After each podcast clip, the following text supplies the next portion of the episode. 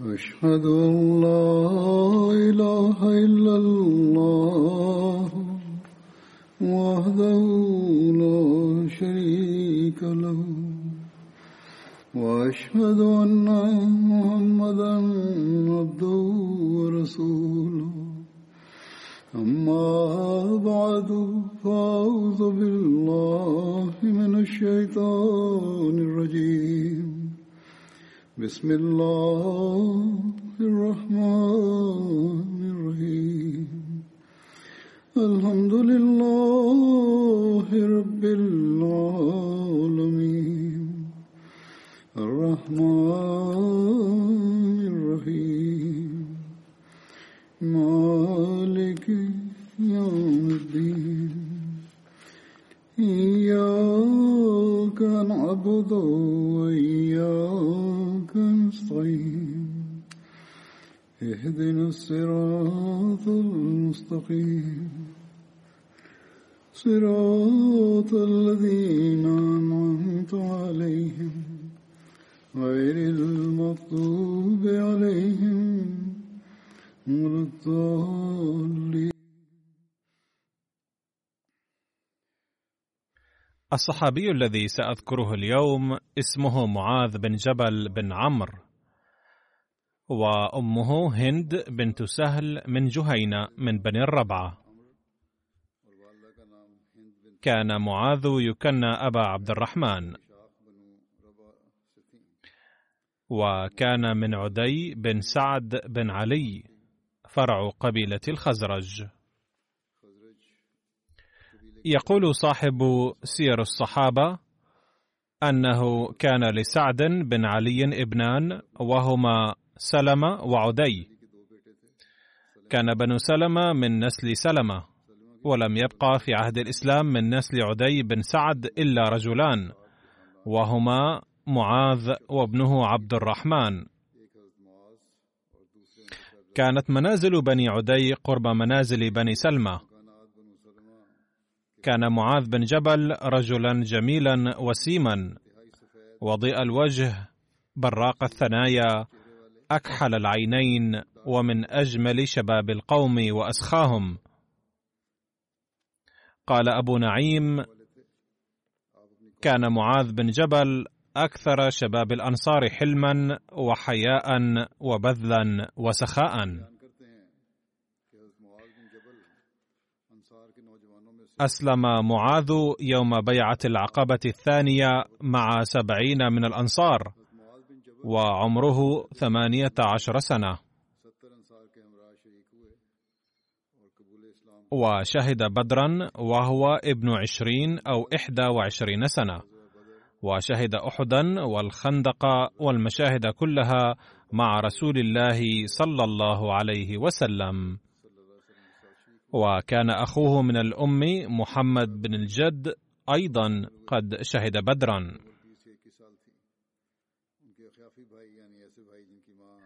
يقول صاحب أسد الغابة أن سهل بن محمد بن الجد بن قيس أخو معاذ لأمه، وهو من سهل من بني سلمة، فكان بنو سهل يعتبرون معاذا أيضا من قبيلتهم. عندما هاجر المسلمون إلى المدينة، آخى النبي صلى الله عليه وسلم بينه وبين عبد الله بن مسعود. هذا ما ورد في كتب التاريخ المختلفة.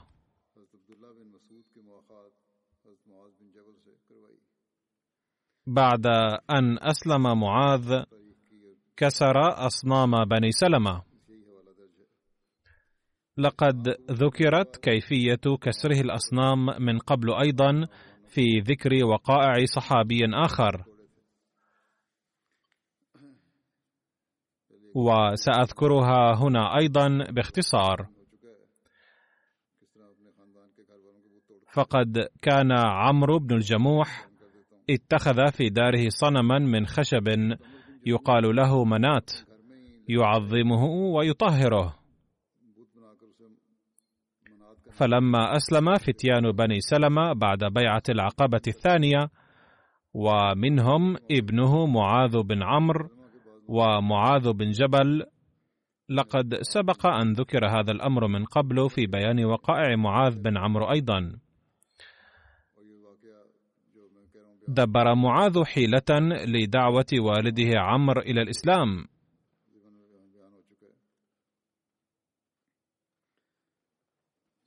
حيث كان عمرو قد اتخذ صنما في بيته، وكان معاذ يرميه ليلا في القمامة، ويستعين بالشباب لهذا الغرض.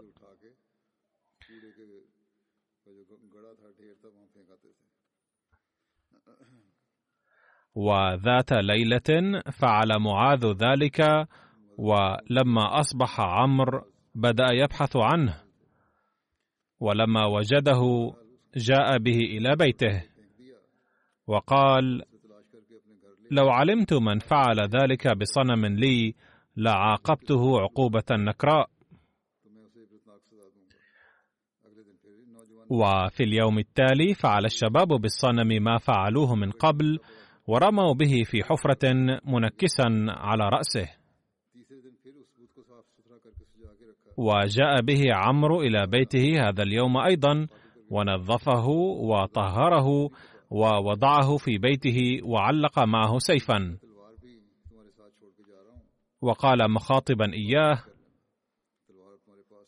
والله لا أعلم من يفعل بك هذا، أما الآن فأنا تارك معك سيفا لتحمي بها نفسك. ثم لم يجد عمرو في اليوم التالي أيضا صنما في مكانه، بل وجده مرميا في بعض حفر القوم مربوطا بكلب ميت. فغضب عمرو من ذلك كثيرا وقلق بشدة، واضطر للتفكير أن الصنم الذي اتخذته إلها لي لا يقدر حتى على حماية نفسه مع وجود السيف معه، فأن له أن يحميني. وإلى جانب ذلك وجده مربوطا بعنق كلب ميت، فقال: فأن له أن يكون إلها. فهذا الأمر أرشده إلى الإسلام فأسلم.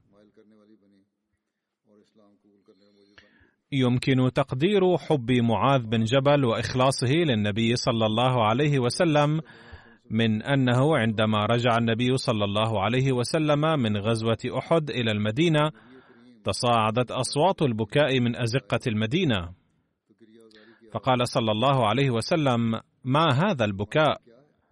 قال معاذ: نساء الأنصار يبكين هل كاهن يوم أحد. فقال رسول الله صلى الله عليه وسلم: لكن حمزة لا بواكي له. ثم دعا صلى الله عليه وسلم لمغفرة حمزة. فلما سمع سعد بن معاذ وسعد بن عبادة ومعاذ بن جبل وعبد الله بن رواحة ذلك، ذهبوا إلى حاراتهم وجمعوا النائحات والباكيات، وقالوا: لن يبكي أحد على شهداء الأنصار ما لم تبكين على حمزة عم النبي صلى الله عليه وسلم، لأنه قال: لكن حمزة لا بواكي له. هذا كان مدى حب معاذ للنبي صلى الله عليه وسلم، مع أن البكاء على الميت على هذا النحو ممنوع، ولكن النبي صلى الله عليه وسلم سمح بذلك بهذه المناسبة لفترة وجيزة، أو أبدى عواطفه نظرا إلى عواطف الآخرين. ليته كان هناك من يبدي هذه العواطف لحمزة أيضا، لكن البكاء على الميت على هذا النحو ممنوع في الإسلام على أي حال، وقد منعه النبي صلى الله عليه وسلم بنفسه. بعد فتح مكة سافر النبي صلى الله عليه وسلم إلى حنين التي تقع شمال شرق مكة، وهو واد قرب الطائف، وترك صلى الله عليه وسلم وراءه في مكة معاذ بن جبل ليعلم أهلها الدين والقرآن. شهد معاذ بن جبل غزوة تبوك، ولما سأل النبي صلى الله عليه وسلم عن كعب بن مالك الذي كان قد بقي في المدينة، فقال شخص من بني سلمة كلاما غير مناسب أمام النبي صلى الله عليه وسلم، فزجره معاذ بن جبل وقال: يا رسول الله، لم نرى منه إلا الحسنة فقط. إذن هذا هو مقتضى الأخلاق الفاضلة، أن الغيبة ممنوعة.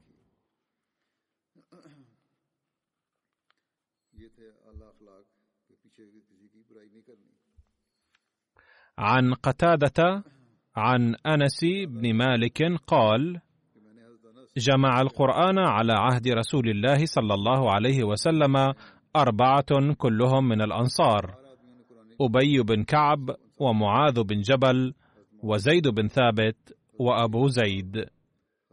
كان أبو زيد عم أنس رضي الله عنه.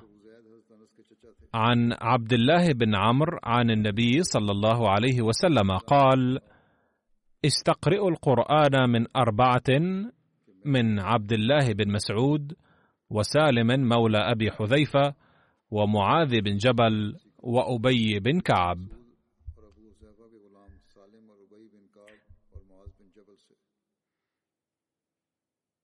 يقول الخليفة الثاني رضي الله عنه في شرح حديث البخاري الذي قرأته من قبل في ذكر أبي بن كعب: كان النبي صلى الله عليه وسلم قد اختار جماعة من المعلمين، فكانوا يحفظون القرآن المجيد تحت إشرافه صلى الله عليه وسلم الشخصي، ثم يعلمونه الناس الآخرين. وكان هؤلاء المعلمون من علية القوم، وكان عملهم أن يتعلموا القرآن على يد النبي صلى الله عليه وسلم ثم يعلموه الآخرين.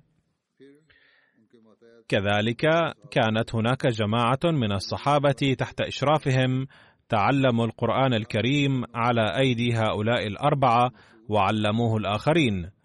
وأسماء هؤلاء الأساتذة الأربعة الكبار هي كالتالي: عبد الله بن مسعود، سالم مولى أبي حذيفة، معاذ بن جبل، أبي بن كعب رضي الله عنهم. اثنان منهم كانا من المهاجرين والآخران من الأنصار. كان عبد الله بن مسعود يمتهن مهنة الأجير، وكان سالم عبدا معتقا. أما معاذ بن جبل وأبي بن كعب فمن سادة المدينة.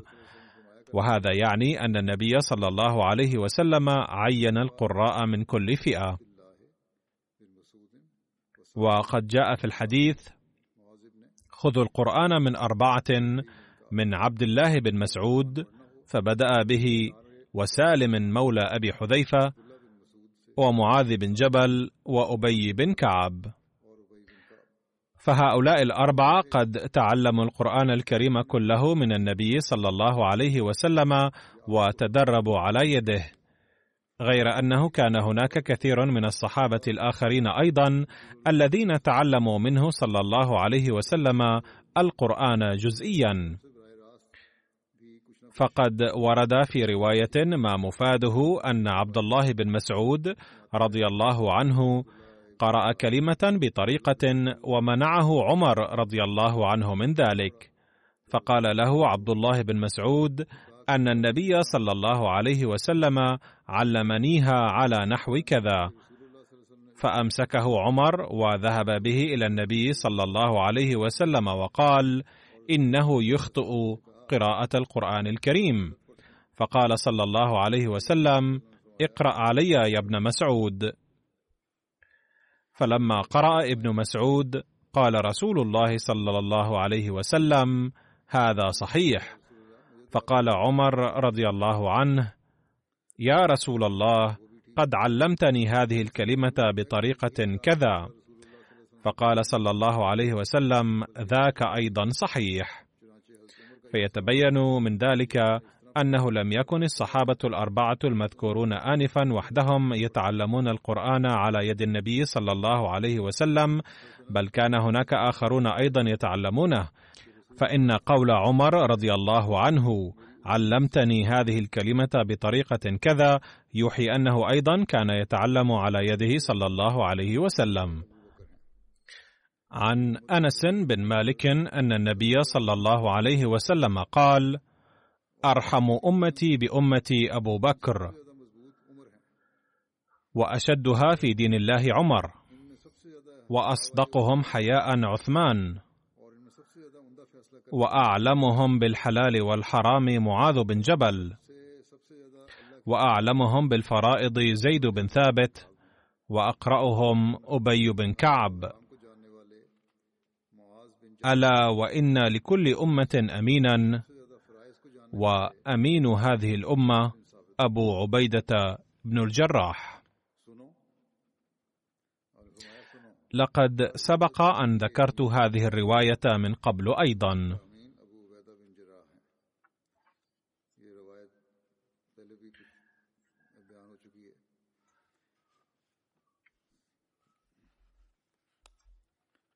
وعن أبي هريرة رضي الله عنه قال: قال رسول الله صلى الله عليه وسلم: نعم الرجل أبو بكر، نعم الرجل عمر، نعم الرجل أبو عبيدة بن الجراح، نعم الرجل أسيد بن حضير، نعم الرجل ثابت بن قيس بن شماس، نعم الرجل معاذ بن جبل، نعم الرجل معاذ بن عمرو بن الجموح. وعن معاذ بن جبل أن النبي صلى الله عليه وسلم أخذ بيده يوما ثم قال: يا معاذ إني لأحبك. فقال له معاذ: بأبي أنت وأمي يا رسول الله، وأنا أحبك. قال: أوصيك يا معاذ لا تدعنا في دبر كل صلاة أن تقول: اللهم أعني على ذكرك وشكرك وحسن عبادتك. مسند أحمد. يترجم حضرته الحديث السابق إلى اللغة الأردية. وعن معاذ بن جبل أن النبي صلى الله عليه وسلم قال: ألا أدلك على باب من أبواب الجنة؟ قال: قلت بلى. قال: لا حول ولا قوة إلا بالله. مسند أحمد. سأل معاذ بن جبل: يا نبي الله، أي الإيمان أفضل؟ قال: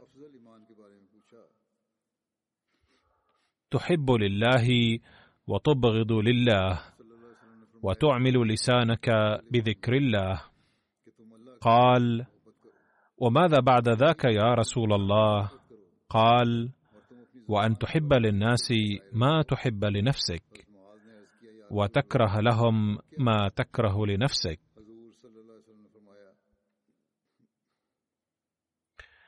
وعن جابر بن عبد الله أن معاذ بن جبل كان يصلي مع النبي صلى الله عليه وسلم ثم يرجع فيؤم قومه.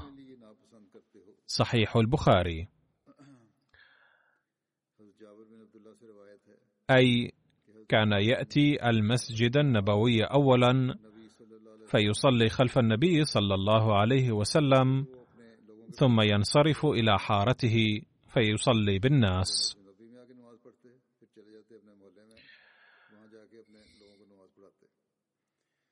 عن جابر قال: كان معاذ يصلي مع النبي صلى الله عليه وسلم ثم يأتي فيؤم قومه، فصلى ليلة مع النبي صلى الله عليه وسلم العشاء، ثم أتى قومه فأمهم، فافتتح بسورة البقرة، فانحرف رجل فسلم، ثم صلى وحده وانصرف،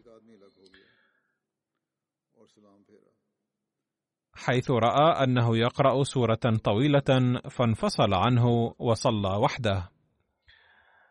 فقالوا له: أنافقت يا فلان، إذ قد انفصلت عن الجماعة وصليت وحدك.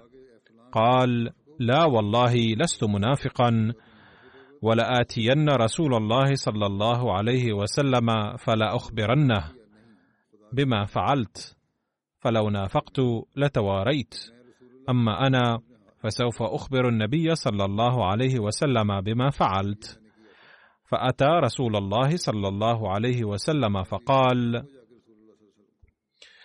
يا رسول الله، إنا أصحاب نواضح، أي ننقل المياه على الجمال إلى بيوت الناس، فنعمل بالنهار، وإن معاذا صلى معك العشاء. ثم أتى فافتتح بسورة البقرة، فأقبل رسول الله صلى الله عليه وسلم على معاذ فقال: يا معاذ، أفتان أنت؟ لماذا تلقي الناس في المشاكل؟ ثم علمه ما يجب أن يقرأ من السور فقال: اقرأ بكذا واقرأ بكذا. عن جابر أنه قال: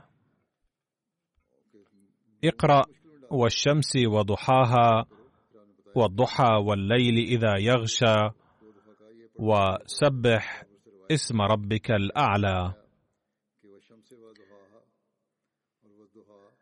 فذكر هذه السور الأربعة كمثال، وهذه الرواية من صحيح مسلم. وقد ورد في صحيح البخاري عن جابر بن عبد الله الأنصاري قال: أقبل رجل بناضحين وقد جنح الليل، فوافق معاذا يصلي، أي كان يصلي بالناس إماما في المسجد، فترك ناضحه وأقبل إلى معاذ فقرأ بسورة البقرة أو النساء، فانطلق الرجل وبلغه أن معاذا نال منه، فأتى النبي صلى الله عليه وسلم فشكى إليه معاذا، فقال النبي صلى الله عليه وسلم: يا معاذ، أفتان أنت؟ أو أفاتن ثلاث مرار، فلولا صليت بسبح اسم ربك والشمس وضحاها والليل إذا يغشى، فإنه يصلي وراءك الكبير والضعيف وذو الحاجة. وهذه رواية البخاري كما قلت.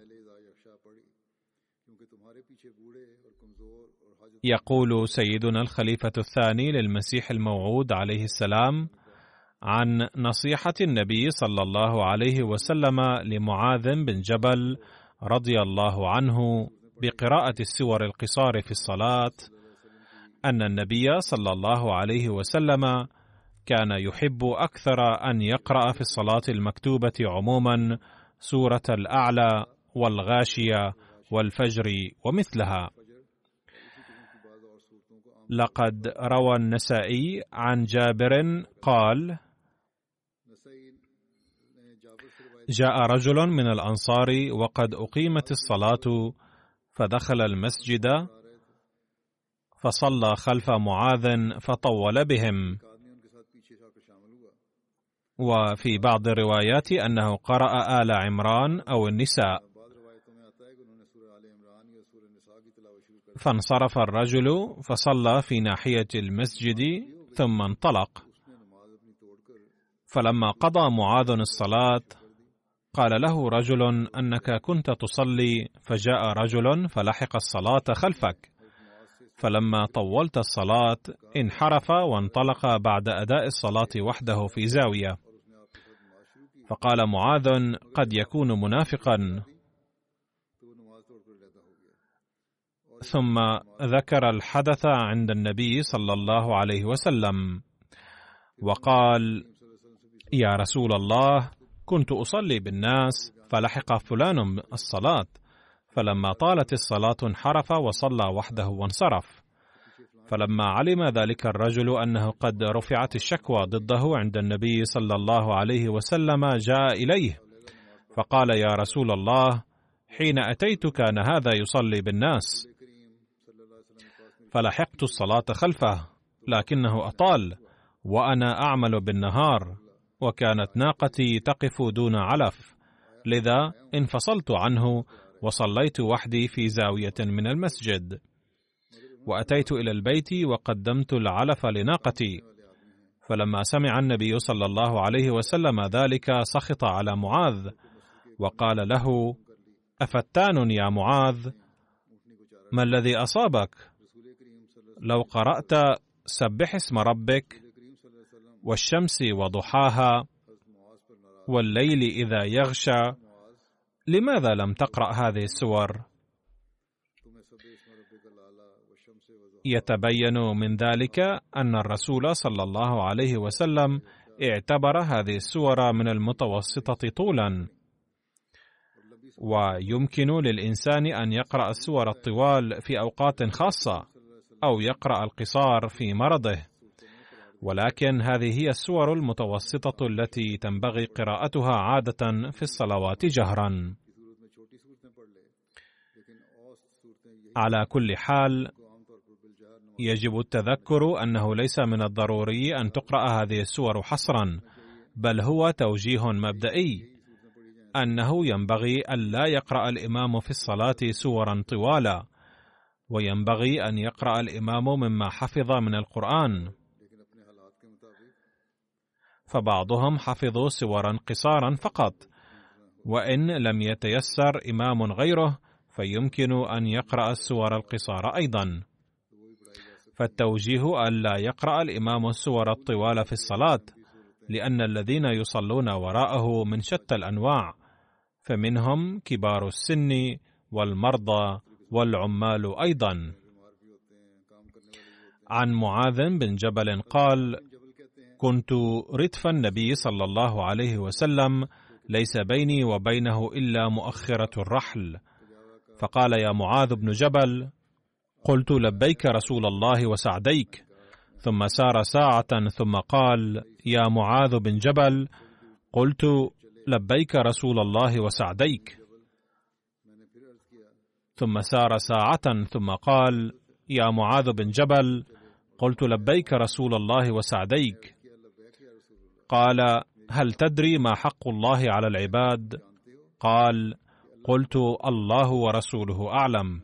قال: فإن حق الله على العباد أن يعبدوه ولا يشركوا به شيئا. ثم سار ساعة قال: يا معاذ بن جبل. قلت: لبيك رسول الله وسعديك. قال: هل تدري ما حق العباد على الله إذا فعلوا ذلك؟ سأل صلى الله عليه وسلم أولا ما هو حق الله على العباد الذي يجب أن يؤدوه، ثم سأل ما هو حق العباد على الله إذا فعلوا ذلك واستجابوا لله. قال: قلت: الله ورسوله أعلم. قال: ألا يعذبهم، أي حين يطيع الناس الله تعالى يكون من حقهم عليه عز وجل ألا يعذبهم. وهذه الرواية من صحيح مسلم. عن معاذ بن جبل قال: كنت مع النبي صلى الله عليه وسلم في سفر، فأصبحت يوما قريبا منه ونحن نسير، فقلت: يا رسول الله، أخبرني بعمل يدخلني الجنة ويباعدني عن النار. قال: لقد سألتني عن عظيم، وإنه ليسير على من يسره الله عليه، تعبد الله ولا تشرك به شيئا، وتقيم الصلاة، وتؤتي الزكاة، وتصوم رمضان، وتحج البيت. ثم قال: ألا أدلك على أبواب الخير؟ الصوم جنة، والصدقة تطفئ الخطيئة كما يطفئ الماء النار، وصلاة الرجل من جوف الليل. قال ثم تلا: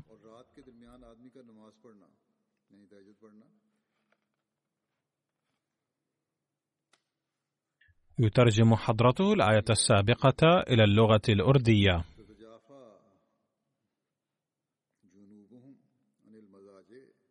برأس الأمر كله وعموده وذروة سنامه.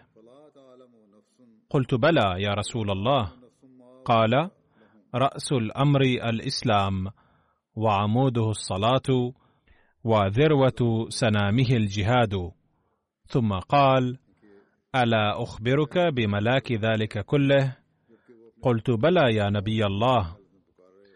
فأخذ بلسانه قال: كف عليك هذا. فقلت: يا نبي الله، وإنا لمؤاخذون بما نتكلم به. فقال: ثكلتك أمك يا معاذ، وهل يكب الناس في النار على وجوههم أو على مناخرهم إلا حصائد ألسنتهم؟ سنن الترمذي. أي ما تلفظونه بألسنتكم من أقوال حادة، وإن جراحات اللسان تصيب العواطف والمشاعر وتثير فتنة وكثيرا من السيئات. وحين تخرج من اللسان الكلام السيء أو يكون اللسان وسيلة المساوئ، فذلك يؤدي بالناس إلى كبهم في النار على وجوههم. لذلك عليكم استخدام اللسان بحذر، والقول به كلاما حسنا. قال كعب بن مالك: كان معاذ بن جبل يفتي الناس في حياة النبي صلى الله عليه وسلم، وفي عهد أبي بكر رضي الله عنه. وعن سهل ابن أبي خيثمة عن أبيه قال: كان الذين يفتون على عهد رسول الله صلى الله عليه وسلم ثلاثة من المهاجرين وثلاثة من الأنصار، عمر وعثمان وعلي وأبي بن كعب ومعاذ بن جبل وزيد بن ثابت. عن عبد الرحمن بن القاسم عن أبيه أن أبا بكر الصديق رضي الله عنه كان إذا نزل به أمر يريد فيه مشاورة أهل الرأي وأهل الفقه دعا رجالا من المهاجرين والأنصار، دعا عمر وعثمان وعليا وعبد الرحمن بن عوف ومعاذ بن جبل وأبي بن كعب وزيد بن ثابت، وكل هؤلاء كان يفتي في خلافة أبي بكر، يعني كانوا أعضاء لجنة الإفتاء، أو كان الخليفة سمح لهم بالإفتاء لعلمهم الذي تلقوه من رسول الله صلى الله عليه وسلم. كان عمر بن الخطاب يقول حين خرج معاذ بن جبل إلى الشام: لقد أخل خروجه بالمدينة وأهلها في الفقه وما كان يفتيهم به. قال عمر لأبي بكر بأن يحبسه لحاجة الناس إليه، فأبى أبو بكر وقال: رجل أراد وجها يريد الشهادة فلا أحبسه. قال عمر: فقلت: والله إن الرجل ليرزق الشهادة وهو على فراشه. الطبقات الكبرى لابن سعد. عن ثور بن يزيد قال: كان معاذ بن جبل إذا تهجد من الليل قال: اللهم قد نامت العيون وغارت النجوم وأنت حي قيوم، اللهم طلبي للجنة بطيء وهربي من النار ضعيف، اللهم اجعل لي عندكم هدى ترده إلى يوم القيامة، إنك لا تخلف الميعاد. تاريخ دمشق. ما أعظم مقام الخوف والخشية. عن أنس بن مالك أن النبي صلى الله عليه وسلم ومعاذ رديفه على الرحل قال: يا معاذ بن جبل. قال: لبيك يا رسول الله وسعديك. قال: يا معاذ. قال: لبيك يا رسول الله وسعديك ثلاثا. قال: ما من أحد يشهد أن لا إله إلا الله وأن محمدا رسول الله صدقا من قلبه إلا حرمه الله على النار. قال: يا رسول الله، أفلا أخبر به الناس فيستبشروا؟ قال: إذن يتكلوا، أي سيكتفون بهذا القول ولن يقوموا بالحسنات، لذا لا تخبرهم. وأخبر بها معاذ عند موته تأثما، أي لكي يتجنب الإثم بعدم إخبار الناس بحديث الرسول صلى الله عليه وسلم، وكان يرى أنه يجب عليه أن يخبر به أهل العلم قبل موته، فأخبر ولكنه لم يخبر به في حياته أو في حالة صحته. صحيح البخاري، كتاب العلم. كتب حضرة ولي الله شاه رضي الله عنه في شرح صحيح البخاري، وهو يتحدث عن بعض الأحاديث ومن ضمنها هذا الحديث أيضا، فقال: إنه تحديد شيء علمي في خاصة الناس، لأن هذا شيء علمي فحدده في الخاصة، لأن عامة الناس سيخسرون بسبب عدم فهمهم معناه الصحيح، لعلهم يكتفون بالقول لا إله إلا الله محمد رسول الله، ولا يرون حاجة إلى أي عمل. وفي هذه الأيام رأينا مثل هؤلاء الناس، وهذه هي حالة المسلمين عمليا، أنهم مسلمون بالاسم فقط، إذ ينطقون بالشهادتين ويظنون أنه لا حاجة لأي عمل. ثم كتب ولي الله شاه رضي الله عنه: هذا الحديث وضح نوعية مثل هذه الأشياء. كان رضي الله عنه يبين الأحاديث المختلفة ومنها هذا الحديث. ثم كتب: لقد ذكر مسلم أيضا رواية بسند صحيح عن ابن مسعود رضي الله عنه وردت فيها الكلمات التالية: ما أنت بمحدث قوما حديثا لا تبلغه عقولهم، إلا كان لبعضهم فتنة. ويفهم من هذه الأقوال النبوية أنه ينبغي مخاطبة الناس بقدر عقولهم، لأن بعض الأمور تؤدي بالمرء إلى الفتنة. ثم كتب بعض الروايات الأخرى، وأترك تفصيلها لأن الكلام سيطول. ثم كتب بعدها: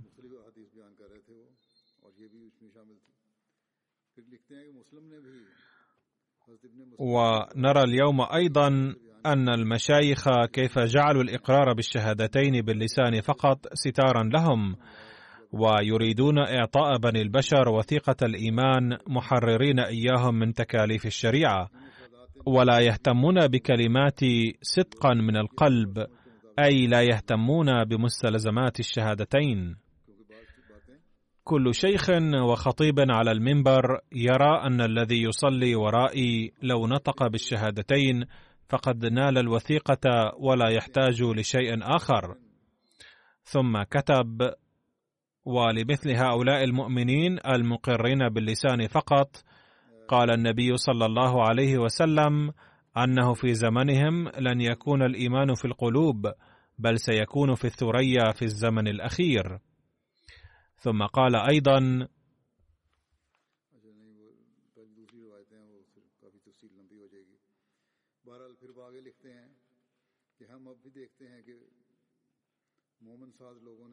من لقي الله لا يشرك به شيئا دخل الجنة. صحيح البخاري، كتاب العلم، أي من اجتنب الشرك حتى الموت دخل الجنة.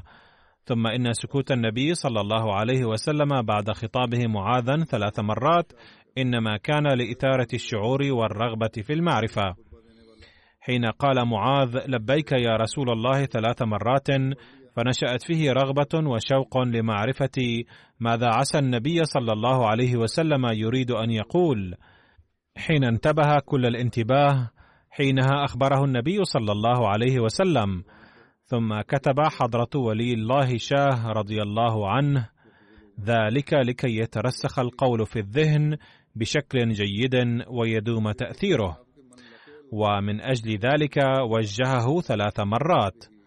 واحترم معاذ رضي الله عنه أمر النبي صلى الله عليه وسلم، إذ لم يخبر إلا عند الموت، لكي لا يؤاخذ بسبب عدم إخبار شيء مهم، أي لكي لا يقول الله تعالى له بأنك علمت بشيء مهم ولم تخبر به أحدا، أي ينبغي أن يصل شيء علمي إلى أهل العلم على الأقل. وفي هذه الأيام يدعي المسلمون الإيمان ويظنون بالنطق بالشهادتين أنهم قد برئوا من الشرك، ولكن قلوبهم مليئة بالشرك ويتكلون على الأشياء الدنيوية، حتى كبار الخطباء أيضا يتوكلون على الأشياء الدنيوية لو ظهرت حالتهم الأصلية. ويتبين من هذا الحديث القائل بأن النار حرمت على الناطقين بالشهادتين أن الله وحده يعطي الأجر، وليس من صلاحيات أي إنسان أن يفتي بفكر الناطق بالشهادتين ويقرر بأن فلانا مسلم وعلانا غير مسلم. هذه الفتاوى المزعومة منافية لتعليم القرآن أيضا. ففي هذه الأيام يحتفل المسلمين بعيد ميلاد النبي صلى الله عليه وسلم بكل حفاوة بمناسبة حلول ربيع الأول، ولكن المهم أن يتأسوا بأسوته صلى الله عليه وسلم، ولا يزعموا أنهم هم المسلمون فقط دون غيرهم، بل ينبغي أن يتركوا أمر الناطق بالشهادتين إلى الله تعالى. هذه الأمور سترضي رسول الله صلى الله عليه وسلم وتتسبب في سعادة أمته. لنشكر الله تعالى إضافة إلى الصلاة على النبي صلى الله عليه وسلم أنه تعالى لم يترك الإسلام كالكلالة، بل بحسب وعده وبحسب نبوءة الرسول صلى الله عليه وسلم أرسل لإحياء دينه المسيح الموعود عليه السلام، الذي أخبرنا حقيقة الشهادتين والعمل بأحكام الشريعة لكي تحرم علينا نار جهنم حقيقة. وندعو الله تعالى أن يهب منكري المسيح الموعود عليه السلام العقل ليفهموا ذلك، كما يوفقنا لنفهم تعليم الإسلام الحقيقي وحقيقة الشهادتين ونعمل به. عن معاذ بن جبل رضي الله عنه قال: خرجنا مع رسول الله صلى الله عليه وسلم عام غزوة تبوك، فكان يجمع الصلاة، فصلى الظهر والعصر جميعا والمغرب والعشاء جميعا، حتى إذا كان يوما أخر الصلاة، ثم خرج فصلى الظهر والعصر جميعا، ثم دخل، ثم خرج بعد ذلك فصلى المغرب والعشاء جميعا.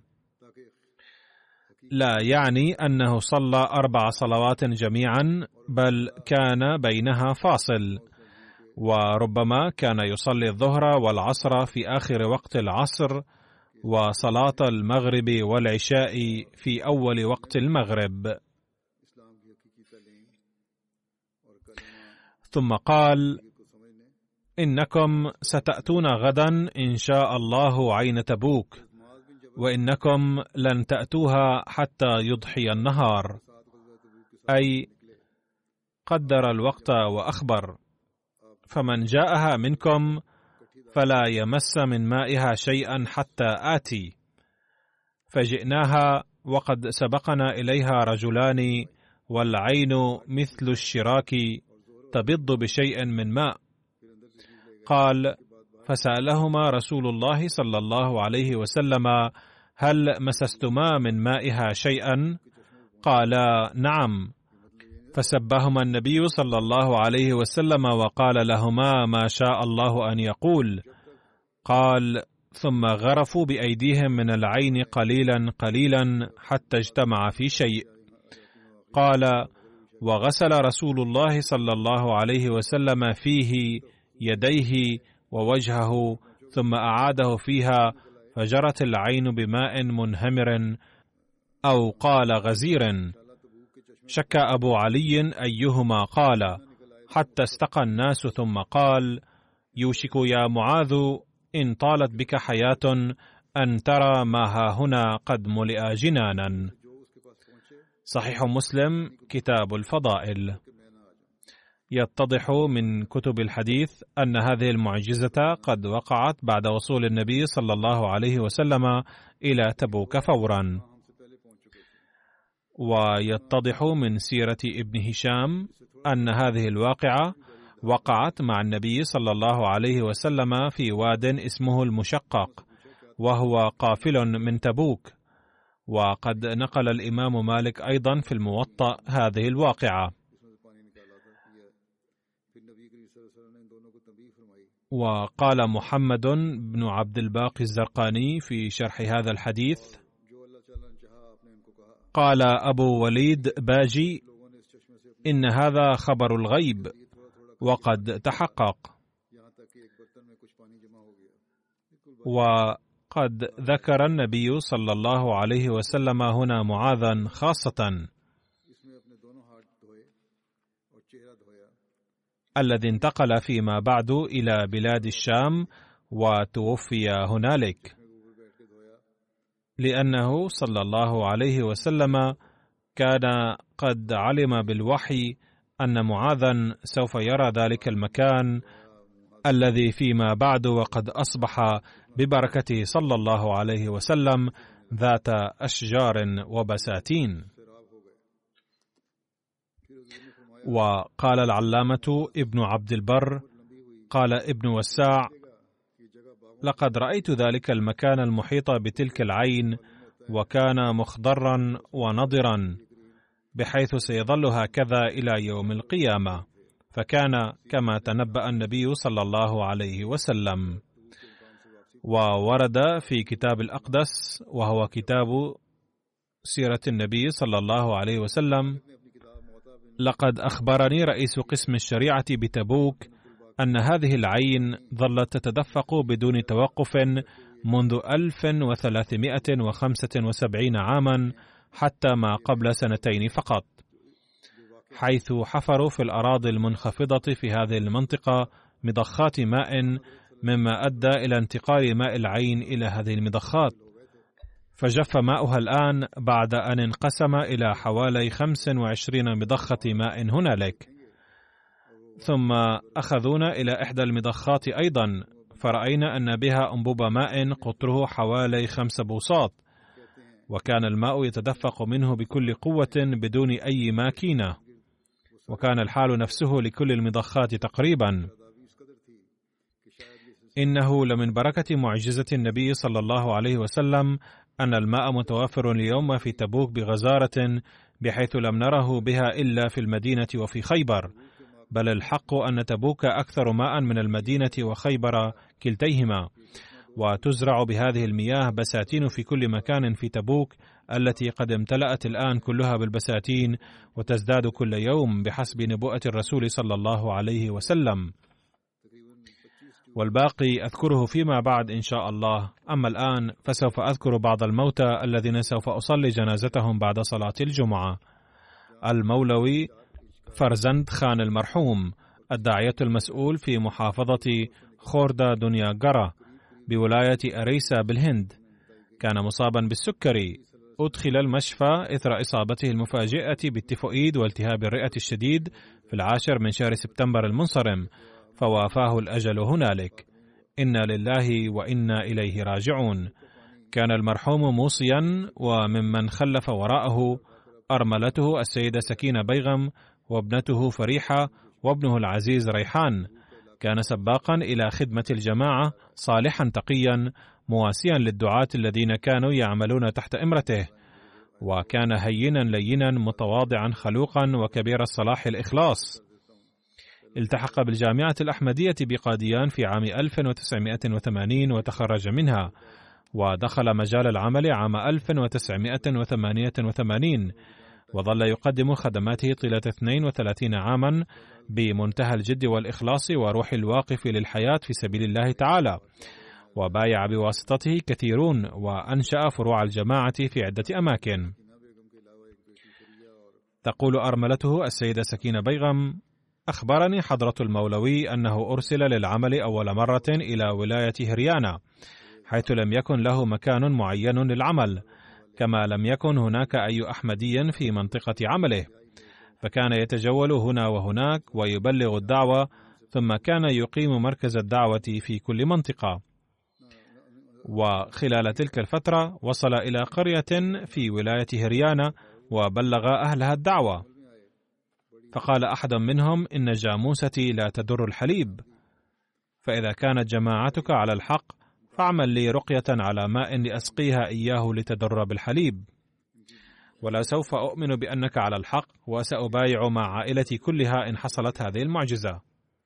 قال حضرة المولوي المرحوم: فقرأت الفاتحة والصلاة على النبي صلى الله عليه وسلم وبعض الأدعية على قليل من الماء، وناولته إياه فذهب به، وبت الليلة كلها في القرية تحت شجرة داعيا الله تعالى: يا رب أرهم معجزة صدق المسيح الموعود عليه السلام.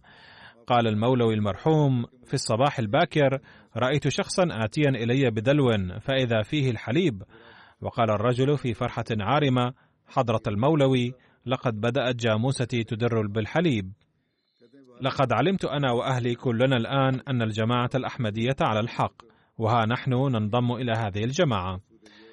وكتب ريحان ابن المرحوم: كان أبي شديد التواضع والانكسار، لين القلب، عطوفا محبا للجميع، قضى حياته لمرضاة الله وخدمة الجماعة، كان يلبي على الفور كل أمر ونصيحة تصدر من قبل حضرة الخليفة، وكان ينصحنا بذلك، كان شفيقا طيبا جدا، وعلاوة على أعمال الجماعة كان يساهم في أعمال البيت ويساعد أمي في شؤونها اليومية. لقد حافظ على صلواته وكذلك صلواتنا طوال الحياة، وأوصانا بالسير على الصراط المستقيم دائما. إن الدعاة والمعلمين الذين عملوا معه كتبوا كلهم أنه كان داعية نموذجيا ورؤوفا، ولم نره غاضبا قط. والجنازة الثانية هي للسيد عبد الله موسيكو الذي كان يعمل داعية محليا في ماليزيا، أغمي عليه في سبعة أكتوبر فأخذ إلى المشفى، لكن لم تسعفه الحياة وتوفي بالليل، إنا لله وإنا إليه راجعون. كان عمره ثمانية وستين عاما، كان موصيا، خلف وراءه أرملته وثمانية أولاد، كان صهرا لاثنين من دعاتنا في ماليزيا، السيد صلاح الدين والسيد مسرور أحمد. ولد المرحوم عبد الله موسيكو في الفلبين، بعد التخرج من الجامعة انضم إلى منظمة إسلامية اسمها جبهة مورو القومية الليبرالية، التي كانت تحارب الدولة بهدف إقامة دولة إسلامية في الفلبين. وفي عام ألف وتسعمائة وثلاثة وسبعين هاجر أبواه إلى ماليزيا وأقاما في منطقة اسمها سنداكن سيبا. كان الله تعالى قد وهب المرحوم قلبا سليما، حيث تشرف في الرؤيا بزيارة سيدنا المسيح الموعود عليه الصلاة والسلام وحضرة الخليفة الثاني والخليفة الثالث مرات عديدة. بمشيئة الله تعالى أتيحت له فرصة حضور الجلسة السنوية في تاكينا بالو عام ألف وتسعمائة وثلاثة وسبعين، فزاده جو الجلسة إيمانا فبايع.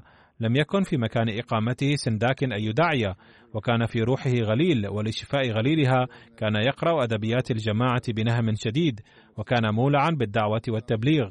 ولتحقيق رغبته هذه بلغ الدعوة كثيرا من أصدقائه وأقاربه، مما جعل الكثيرين يدخلون في الأحمدية الإسلام الحقيقي. لقد دفعه شغفه بنشر الدعوة لنذر حياته لخدمة الدين، فعين داعية فعمل لبضع سنوات في الفلبين مع الداعية المرحوم السيد خير الدين باروس، ولقد أنجز هنالك عملا جبارا بسبب فطرته النقية وشغفه العلمي وتواضعه الجم وانكساره الشديد وخشيته لله تعالى. كان يخوض المناظرات مع المسيحيين، وقد دخل على يده كثيرون في الإسلام. كان لا يقدر على التكلم باللغة الأردية، غير أنه شديد الشغف بها، فحفظ العديد من العبارات التبليغية الهامة والقصائد بالأردية. كان يحب إكرام الضيف دائما، وكان يستضيف القادمين لصلاة الجمعة خاصة. كان يحب الانضباط، وكان يحب أن يعيش الجميع بانضباط، فكان يربي الناس على ذلك. كان يعاني من التحرك والمشي منذ بضع سنوات، ولكنه لم يدع معاناته لتكون عقبة في إنجاز أعماله قط. والجنازة الثالثة هي للسيد عبد الواحد معلم الجماعة بقاديان، حيث وافته المنية في الثاني عشر من سبتمبر بقاديان بعمر ستة وخمسين عاما، إنا لله وإنا إليه راجعون. كان من عائلة مسيحية، وكان أول من تشرف بالبيعة في عائلته هو أخوه الأكبر الذي كان معلما متقاعدا، ثم بعد ذلك بايعت العائلة كلها. بعد انضمامه إلى الجماعة الإسلامية الأحمدية، أكمل المرحوم دورة تعليمية في جامعة المبشرين لثلاث سنوات، وبعد التخرج ذهب للدعوة والتبليغ إلى عدة مناطق، كما عهدت إليه مسؤولية التعليم والتربية في مختلف أحياء قاديان أيضا. كان المرحوم شديد الطاعة، وكان ينجز أعماله بمنتهى الشوق والشغف. كان ضليعا في مضمار الدعوة، ودخل على يده في الأحمدية ثلاث عائلات مسيحية وثلاث عائلات من المسلمين الآخرين، واثنان من هؤلاء المبايعين منخرطان في نظام الوصية، وليسا موصيين فقط، بل هما من السباقين في الخيرات أيضا. وممن خلف المرحوم وراءه أرملته وابن وبنتان. ابنه تخرج من الجامعة الأحمدية وصار داعية هذا العام. رفع الله تعالى درجات هؤلاء المرحومين جميعا وتغمدهم بمغفرته ورحمته، ووفق أولادهم جميعا للحفاظ على حسناتهم وصالح أعمالهم، ورباهم على النحو الذي أرادوا تربيتهم، وجعل من هو واقف لحياته من أولادهم سلاطين ناصرين للخلافة. غفر الله لهم ورحمهم. وكما قلت سوف أصلي جنازتهم بعد صلاة الجمعة إن شاء الله تعالى.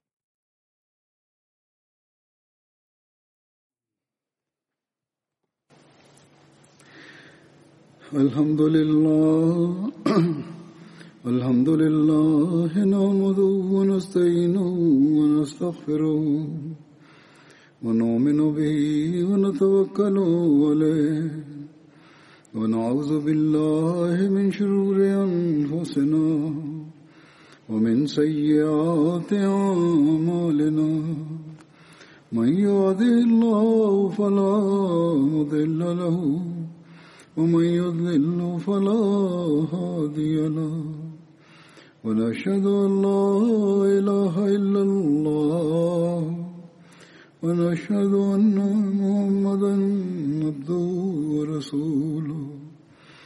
عباد الله رحمكم الله، إن الله يأمر بالعدل والإحسان وإيتاء ذي القربى وينهى عن الفحشاء والمنكر والبغي يعظكم لعلكم تذكرون.